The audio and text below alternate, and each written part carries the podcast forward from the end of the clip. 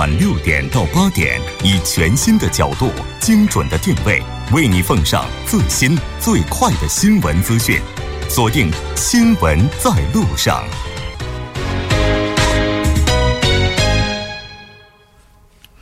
好的，欢迎回来。那稍后是我们的广告时间，广告过后继续为您带来我们今天的新闻放大镜第二部分。好的，欢迎回来，回到我们今天新闻放大镜的第二部分，我们继续和两位嘉宾一起来聊一聊环卫工的钱被孩子花光了，直播打赏应该怎么立规？如果您对我们的话题有什么样的想法，也欢迎您参与进来。您可以发送短信到井号幺零幺三，提醒您每条短信通信商会收取您五十韩元的通信费用。另外，您也可以在 YouTube 上搜索 TBS EFM，在收听 Live Streaming 的同时点击对话窗参与进来。那刚才我们提到了环卫工人的钱。钱被孩子花光了，这个直播打赏应该怎么立规？那其实，在这个题目当中啊，它是有一个故事的。是的，没错。其实这就是说，一个环卫工的孩子被他的一个环卫工的钱被他的熊孩子给花光了，是怎么回事呢？真是熊孩子。对，这是海口的一位女士哈，她就有一天突然发现自己账户里的四万多块钱没了。这位女士平时是做这个环卫工作的，然后可能还跟自己的丈夫做一个小本买卖，好不容易可能说辛辛苦苦捡了四攒了四万块。我们可以知道，其实在中国四万块也不小的一笔钱哈。就有一天突然不翼而飞了。然后一查账户呢，全部是用在某直播平台上。嗯，然后最终呢，哎，为什么会用直播呢？然后问丈夫，丈夫说也没有。结果后来问儿子，儿子也说没有。但是女士知道这儿子平时是玩游戏玩的比较狠，所以后来在再三的追问之下，终于发现这些孩子其实玩游戏嘛，游戏本身不花钱，但是他为了更好的玩游戏呢，就进了一个游戏直播平台，嗯，希望一个在这儿的主播呢能够带带他。所以为了让主播能带带他呢，他就不停的给主播送礼物啊。而且据他说啊，一般送那种小的礼物的话，主播都不会理你。所以他就越送越大，越送越大。最终可能也是主播确实帮了他在游戏里有很多忙，但是这笔钱也就都花出去了。嗯，哎，但是作为一个主播的，然后发现有一孩子，然后一直送礼物，并且送的这礼物的额度已经达到这程度的话，他不会警惕吗？其实这件事情到最后还有一个小反转哈，就这个孩子，其实你在主播的平台上看不到他是一个孩子。哦，你不知道他是一个孩子。另外呢，还有一个，这主播其实也是一个未成年人。嗯，所以这一点其实让很多人也是大跌眼镜哈。嗯，有的有人也指责这个直播平台，你们不是有这个实名认证的体系，为什么能让未成年人上去直播？嗯，最后呢，还是这个主播是同意把自己收益的这一部分退给这个女士。但是呢，直播平台它会有一部分抽成。嗯，直播平台表示这部分抽成我们是不会退的，因为这你这是你自己送的。我们也没有违规，所以说这块是不能退。目前这块还在争的过程当中。他违规了呀，主播都未成年呢。呃，当然，像这个过度打赏的事情的话，我觉得不仅仅是中国有，像这个韩国。之前也有吧？对，韩国呢，在一年多以前呢，有这样一个案例，就是说，呃，也是在一个很有名的个人直播平台上面，然后他们那个平台上面的礼物呢，每个币呢是一百元一个礼物，然后呢，其实我们看起来一百元没有多少，但如果集中起来是一百五十万个的话，那最终就是一亿五千万韩元了。嗯，那么就是有这样一个二十多岁的一个女职员，就给到这个。BJ 就是直播的这个主播给到这样的一个金额的礼物，然后呢，这笔钱并不是他的，而是他公司的钱，也就他挪用了公司的资金，所以是这样一个刑事的案件哦。嗯。也就是说，这个案子的话，可能是比这熊孩子更纠结一些了。这熊孩子的事儿的话，是完全另外的一个角度了。那但是从这两个案例当中，就是我们来分析哈，就从法律的这个角度来看，这两笔钱能退吗？首先，中国的这个案子的话是要区分这个孩子是他如果是限制行为能力人的话，他跟他的行为能力和智力相适应的，比如说买文具啊这些事情是可以做的。但是呢，这种高额的这种消费其实是可以被父母所谓一票否决。父母不承认，认为这个行为是无效的，其实是可以保护到这个父母把钱退回来的。啊，嗯，现在呢，就除了法律上，有些中国的直播平台是有这样规定的，就父母如果不乐意的话，是可以取消的。但是也要看个别的平台它的一些就实际的约定是什么样子。嗯嗯，那刚才这个王哲也提到了，说这个平台他认为这钱是孩子主动打赏出去的，所以他们没有义务退还这笔钱。那如果要上诉的话，就这父母能赢吗？或是这样子理解的，就是说孩子呢是自愿的行为，本身这个行为不属于一个平台在诈骗，对，不属于诈骗行为。但是我们从法律上来讲，这个行为有没有效？是根据这个孩子的年龄来判断的啊，所以可可以父母因为是这个未成年人的监护人，他是可以否定这个孩子的行为是有效行为这件事情。嗯。但是其实从媒体的这个角度来看的话，哈，这种事件呢已经不是第一次出现了，因为我们其实之前已经看见过好几个这样的事件，比如说什么女孩打伤主播一百三十万这种层层不 层层出不穷这种消息啊，所以我就觉得这一方面的话，这个直播平台是有很大的责任在里边。首先，你这个打赏的金主对象年龄你没有给他限制，或者说很容易就被绕过的一个限制。第二，包括你主播的年龄你也没有去限制。第三，打赏金额的上限。你没有设置，甚至说有的可能打赏的时候是免密打赏嘛，它会有一个很小的这个，就不要密码。你打赏之后，他会给你贴一个出来，说什么说，呃，就是同意以上使用规则的话，你就可以免密支付。嗯，看起来是让人很方便的一个操作，但实际上很容易让人在无形中呢就花出去比自己预想的要多的一些钱。这些我觉得都是直播平台应该担负的一些责任。没错，直播平台没有实名认证，然后它有注册的门槛，但它没有实名认证，所以这是个很大的一个问题。嗯，那韩国刚才那个案例呢，就是那个韩国的韩国的案例呢，就更加的尴尬一点了，就是说，因为它的是网络上发生的这样的一个给付的行为，那这种给给付的行为的话，其实无法去认证说这个被打赏的这个主播是跟他勾结的，也就是说，他不是共谋的情况下，那么形式上。那么他就不存在有，有就是说他来骗公司的钱，那么也就是说公司最终只能找到这个女职员，但是找到这个女职员有又有另外一个新的问题，刑法上这个女职员是犯了法的，刑事上面责任有的，民事的责任是要把这个钱吐回来，对吧？嗯，但他也可能有执行难的困难，嗯，就他没有钱的话，公司最后就只有。赢了官司，但是没有拿到钱的尴尬局面。我觉得这就是法律上的这个特别纠结的地方。有的时候我们能赢了官司，但是拿不到钱。对，所以执行这个问题也是很重要的。没错，我其实这个脑子当中还就停留在刚才王哲提到的那个打赏的时候是免密。你想想看啊，我们在网上购物的时候哈，就不管怎么样，只要认定我们认可、确认支付的时候，都是要摁一个密码的。对，没错。其实这个，我觉得这可能跟韩国还是不太一样哈。咱们中国这边可能也是为了方便手机用户，我们知道很多这个手机支付平台都是非常方便的，让你去结算。其中有一项服务就是免密。其实今天我还看到另一则新闻，跟这差不多哈，就说一个人去他朋友家玩，然后朋友家的孩子八岁。说要玩手机，然后就把手机借给他了。嗯，结果在中国的某个这个呃这个聊天工具里，不是也有绑定这个支付功能吗？里边有一项是这个捐献公益的功能。这项功能的话是不需要你输密码的。结果这熊孩子就把这个叔叔手机里的一万七千多块钱都捐给公益事业了。而且这说去出去还挺好听的，对。对，而且你你这个是真的什么都不需要，只要点一点就可以把钱都捐出去，所以这个熊孩子可能也是无心之举，但最终还是导致这个当事人的一万七千块钱 就被这么无缘无故的捐出去，对，没办法退回。嗯，这个像这个捐赠公益的话是不可能退回的，因为你也很难确认这是这个孩子操作的，因为密码就是说账号都是这个叔叔的。啊，嗯，就有可能的话，然后这个就是接受捐赠的这方就认为我这个钱的话是就是从叔叔这儿拿到的，嗯，因为账号这些都能对得上。对，所以归根结底来说，其实国内有的时候手机支付很方便，但是也确实存在很大的风险。像韩国，我们经常抱怨说韩国有的地方确实就需要一些不必要的一些认证，让人很烦哈。但是这个其实有时候也可以保护我们资金和账户的安全。我在想，如果家里有这样一个熊孩子的话，该怎么办呢？一定不能把。手机设成免密，就除此之外的话，就根本就不能让他摸我们的手机。对，而且我还想起一个漏洞哎，因为我们现在很多人都用指纹密码嘛。哦。那你说，如果你睡着要叫，孩子拿你手指一按，那不也可以吗？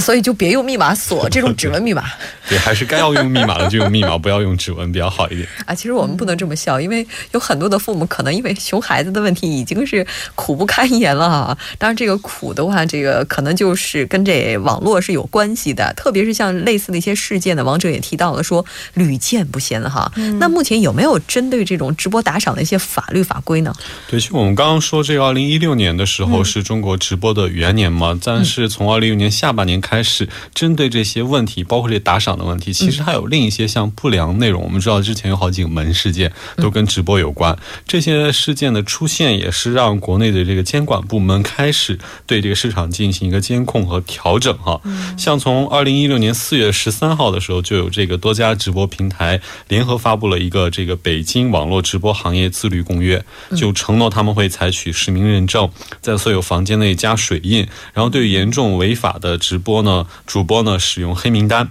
那么到二零一六年七月的话，文化部中国文化部也是发布了这个文化部关于加强网络表演管理工作的通知。二零一六年的九月，新闻出版广电总局也是直接下达了一个这个许可证制度。嗯，那么到二零一七啊一六年的十二月，中国的网信办是发表了这个互联网直播服务管理规定，正式开始实施。这就要求这个互联网直播服务提供者和他的发布者在提供信息的时候都必须符合这项。法律的所有规定，嗯，也就是说，法律法规现在也开始慢慢的往上跟了。嗯，对，去年的话，因为直播刚推出来，嗯，就是开始火热，所以去年下半年开始呢，就是针对直播这块的法规，还有就是自制的那些规定会比较多。但是直播打赏呢，又是从去年年末开始慢慢的兴起，所以法律的滞后性始终是跟不上这个发展的速度的。对呀，所以估计今年下半年开始，直播打赏的规范会慢慢出来。因为现在的问题是非常的严重，它不仅涉及，其中涉及到一个未成年人的保护问题，还有一个就是涉黄涉暴。嗯的这些问题，这个也是一个网络要治理的一个重灾区。嗯，我觉得这个问题是这样的哈，就比如说刚才黄律师提到了法律的滞后性，我们做一个假设啊，比如说今年十二月份的时候出台了一个法律，就是针对这些直播打赏的这些案例，就之前曾经发生过的这些损失。那十二月份出台了之后，那这个时候我们再追溯过来，就在十二月份之前出现的这些案例适用于这部法律吗？正常来说是不适用。的，但是如果说这种行为一直持续到这个法律出台以后的话，它是持续的，这个行为本身是可以被追究的，还是别持续了？这再持续的话，不知道这熊孩子又打进去多少钱了。那目前的话，有没有就是打赏的这个额度限制呢？刚才这个两位也都提到了，像这些案例当中，这孩子可能在很短的时间之内就打赏出去很多的钱，那这平台的话，对这打赏就没设一个上限吗？目前据我所知，大多数的平台上可能还都没有这项功能哈，要不然也不可能对，也不可能出现这几个案例哈。有下限哎。啊，对你最少得花个几块钱以上吧，几几毛钱的话人家也不要，是吧？对啊，所以说这个其实我觉得也是很大问题啊，应该尽快的健全那个制度，比如说年龄准入，要要足够刑事年，就是足够这个有自己行为能力年龄的人才能打赏。另外，我觉得其实还有一个制度也不错，就是打赏款的延迟到账制度。没错，就是可能有这个平台先把这一笔钱，第三方对第三方先管控，然后经过一段时间之后再打过去。这就有点像我们在网上购物，对购物的时候，他可能钱先打到第三方平台，等到我确认无误之后。再给他打过去，这样的话有一个缓冲会不会好一点哈？现在没有吧？但是现在都没有，对。啊，呃，我我觉得王者你可以去创业，然后去做这个第三方，然后打赏的 第三方支付平台，我觉得应该会火。嗯，还有就是可以设定一个额度的问题，就是比如像，嗯，一些红包啊的设定，它比如说一个月最多要多到多少钱，这些设定都是可以。我想问一下，这个红包的话，现在有上限吗？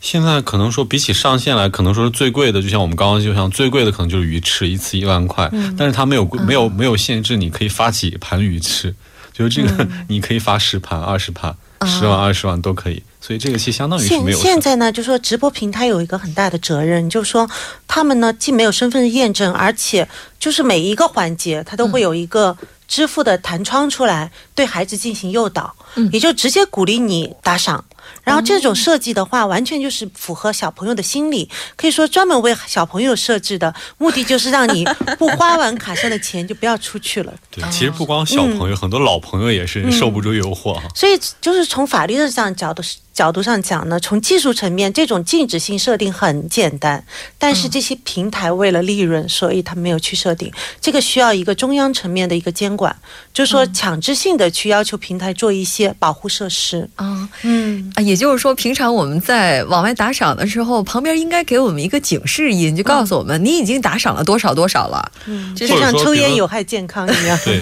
或者比如说达到一定金额之后，需要进行一个更加复杂的本人认证环节。对，这样一个。会不会好一点？输入密码，支付的上限上面，你确定要这样操作吗？做一个心理的提醒。但是这个呢，确实跟平台的赚钱的立场是冲突的。否则不然的话，呃，去年中国的平台上市的很多，拿到巨额融资的很多，拿到 C 轮投资的也很多，都是其实因为这个市场非常的巨大。对，嗯，那其实两位嘉宾这个观点也非常明确啊，就是认为需要对它进行一些限制，需要一些管制，然后我们需要给它划线，需要给它立规。但是问题现在基本上什么都没有。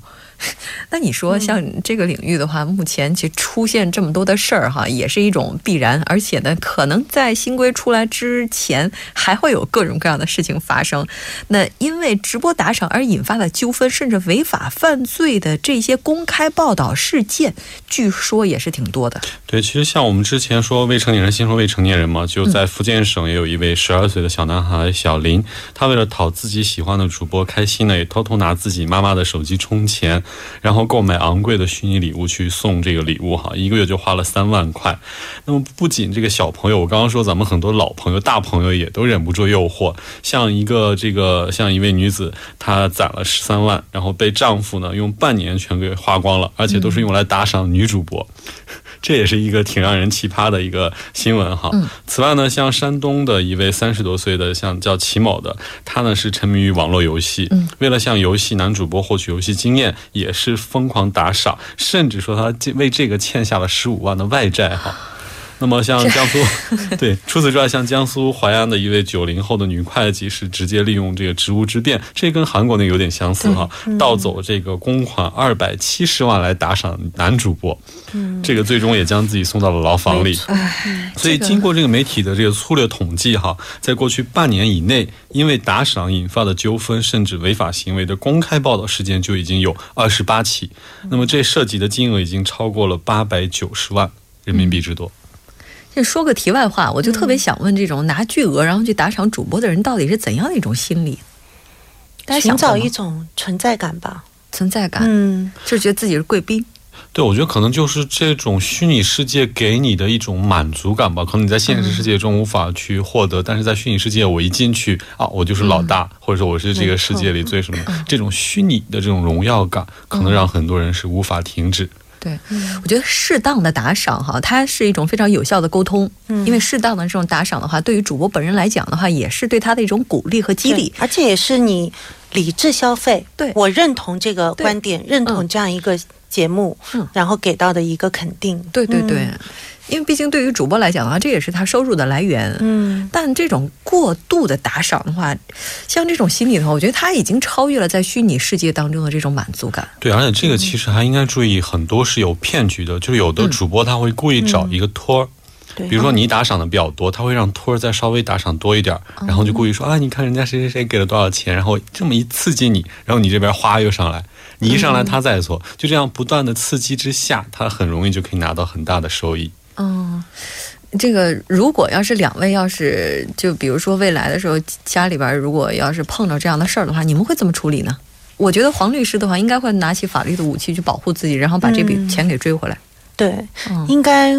我觉得去追回这个钱已经是亡羊补牢，最重要的还是预防。预防，对，这句话说的好，就是说控制这个手机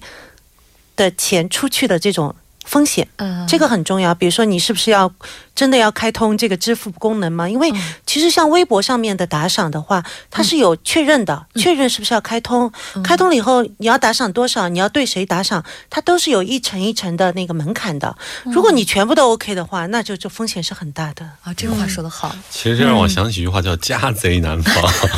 对，我觉得你再怎么防，有可能自己的孩子就在身边他如果真想要去的话，还是很难防。最大的危，险，因为手机在身边，所以哦身边的人也是，嗯，是，那所以有人就说嘛，防范，嗯，既然防范的话，也别防自己了，就直接从网络直播开始防范吧。哎，两位觉得这怎么样？这是不是有点矫枉过正了？对，我觉得这有一点矫枉过正。当然，孩子如果他是正当的兴趣喜欢的话，想看一些就是比较有意思的这个视频的话，我们还是可以支持。但是在这个花钱的话，还是真的要稍微杀一杀他的风。这不仅仅是杀一杀，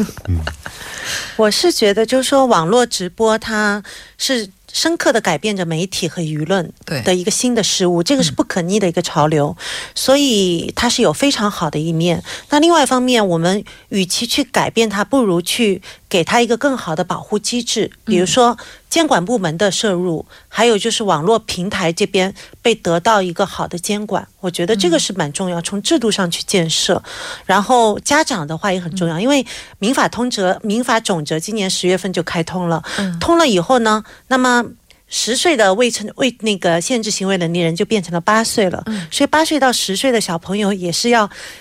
这样负责，的。也变成了限制行为能力人了，对，可以消费东西了。那么家长也要去买单的。跟着这个新的这个民法总则去调整自己的一个心理的建设和 意识。嗯，我觉得今天这个讨论还是很有意义的哈。收音机前的听众朋友，如果您家里有孩子，并且呢他也在看直播的话，应该适当的调整一下了，因为下调民法总总则下调这个年龄，就是为了给小朋友一个自主权。防患于未然要远比维权来的更重要，嗯而且也更为有效。非常感谢两位嘉宾今天做客我们的直播间，给我们带来这期讨论。我们下期节目再见。谢谢大家。谢谢。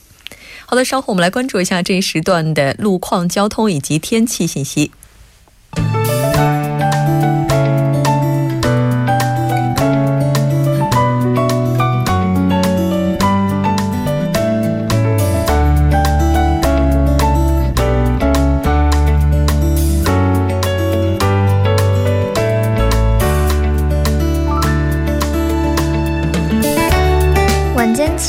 十二分，这里是由影月为大家带来今天节目最后一段的首尔市交通及天气情况。我们还是继续关注下路面的突发事故。那首先是在江边北路九里方向圣水到永东大桥的三车道，那目前是停驶一辆故障车辆，那也有工作人员呢正在处理作业当中，受其影响，后续交通目前是停滞不前。那预估呢会对大家的晚高峰带来不利的影响。此外，在一小时前发生在京福高速公路釜山方向启兴休息所附近五车道这个发生的货车的追尾事故呢，已经得到处理。在东部干线路议政府方向君子桥到长安桥的三车道，那目前同样停驶一辆故障车辆，后续交通停滞不前。在中部干线道路河南方向山谷分岔口到东首尔收费站区间呢，因交通事故，三车道目前是管制当中，还望您参考路段安全驾驶。最后我们看一下，在北部干线道路中原 GC 方向九里世界到新内洞，那同样因为道路的施工作业，部分道路目前是一个管制状态当中，受影响，首尔方向的后续路段停滞不前。我们接下来关注一下天气变化。那明天如果您有计划出行韩国中部地区的话，务必要携带一把雨伞，以中部为中心呢会有阵雨，这是因为来自北方的冷空气与地表的暖空气接触，造成了大气不安定。此外，这个据气象厅的播报，明天会有打雷、闪电等情况，还望您参考。那具体的播报情况是这样的：今天晚间至明天凌晨多云有雨，西南偏西西风二级，最低气温零上十九度；明天白天多云，西南风三级，最高气温零上二十七度。好的，以上就是今天全部的天气与交通信息，我们明天同一时间不见不散。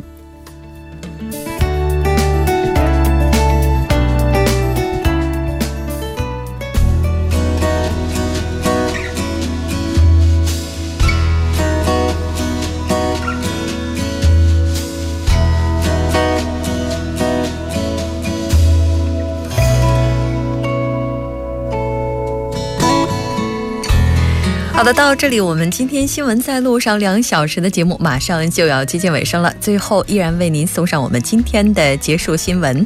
根据英国《太阳报》六月六号的报道，为了更好的在世界杯预选赛上对阵苏格兰队，近日呢，英格兰队的小伙子们来到了英国皇家海军陆战队参加训练。当英格兰队的主帅呢，他将队内的小伙子们拉到了皇家海军陆战队的训练基地之后，所有的人都表示非常震惊。根据了解呢，这是一次真刀真枪的军训。球员们不仅呢交出了自己的手机，而且必须按照陆战队队员的方式去生活。同时呢，主帅呢索斯盖特也表示，他们想带着苏格兰的小伙子们去体验一种完全不一样的环境，而这种环境是他们永远也想不到的。那同时，即便是身为主帅啊，这一次的话，应该说索斯盖特他也没有逃避得了这次魔鬼的训练，真的是处处有惊喜。当然，在生活当中啊，也会有惊吓。对于这些小伙子们来说啊，当他们接触足球的时候，可能永远都想不到，除了足球场上的军这样的一些训练之外，有一天可能还要到军队陆战队去接受真刀真枪的训练。这对于他们来讲，应该是一次难忘的体验。同时呢，也会帮助他们在世界杯预选赛的赛场上更好的去面对自己的对手。那其实对于韩国队来讲的话，这种训练方式应该也不算特别陌生，因为毕竟韩国的话，足球运动员的话，如果按照要求的话，也是应该要服兵役的。无论如何，通过这样方式训练自己的意志呢，相信对于他们的未来是有帮助的。那也让我们感慨哈，这么多优秀的人，他们还在不断的去挑战自自。我，那我们更应该要努力。非常感谢大家两小时的陪伴，明天晚上同一时间依然陪您在路上。我是木真。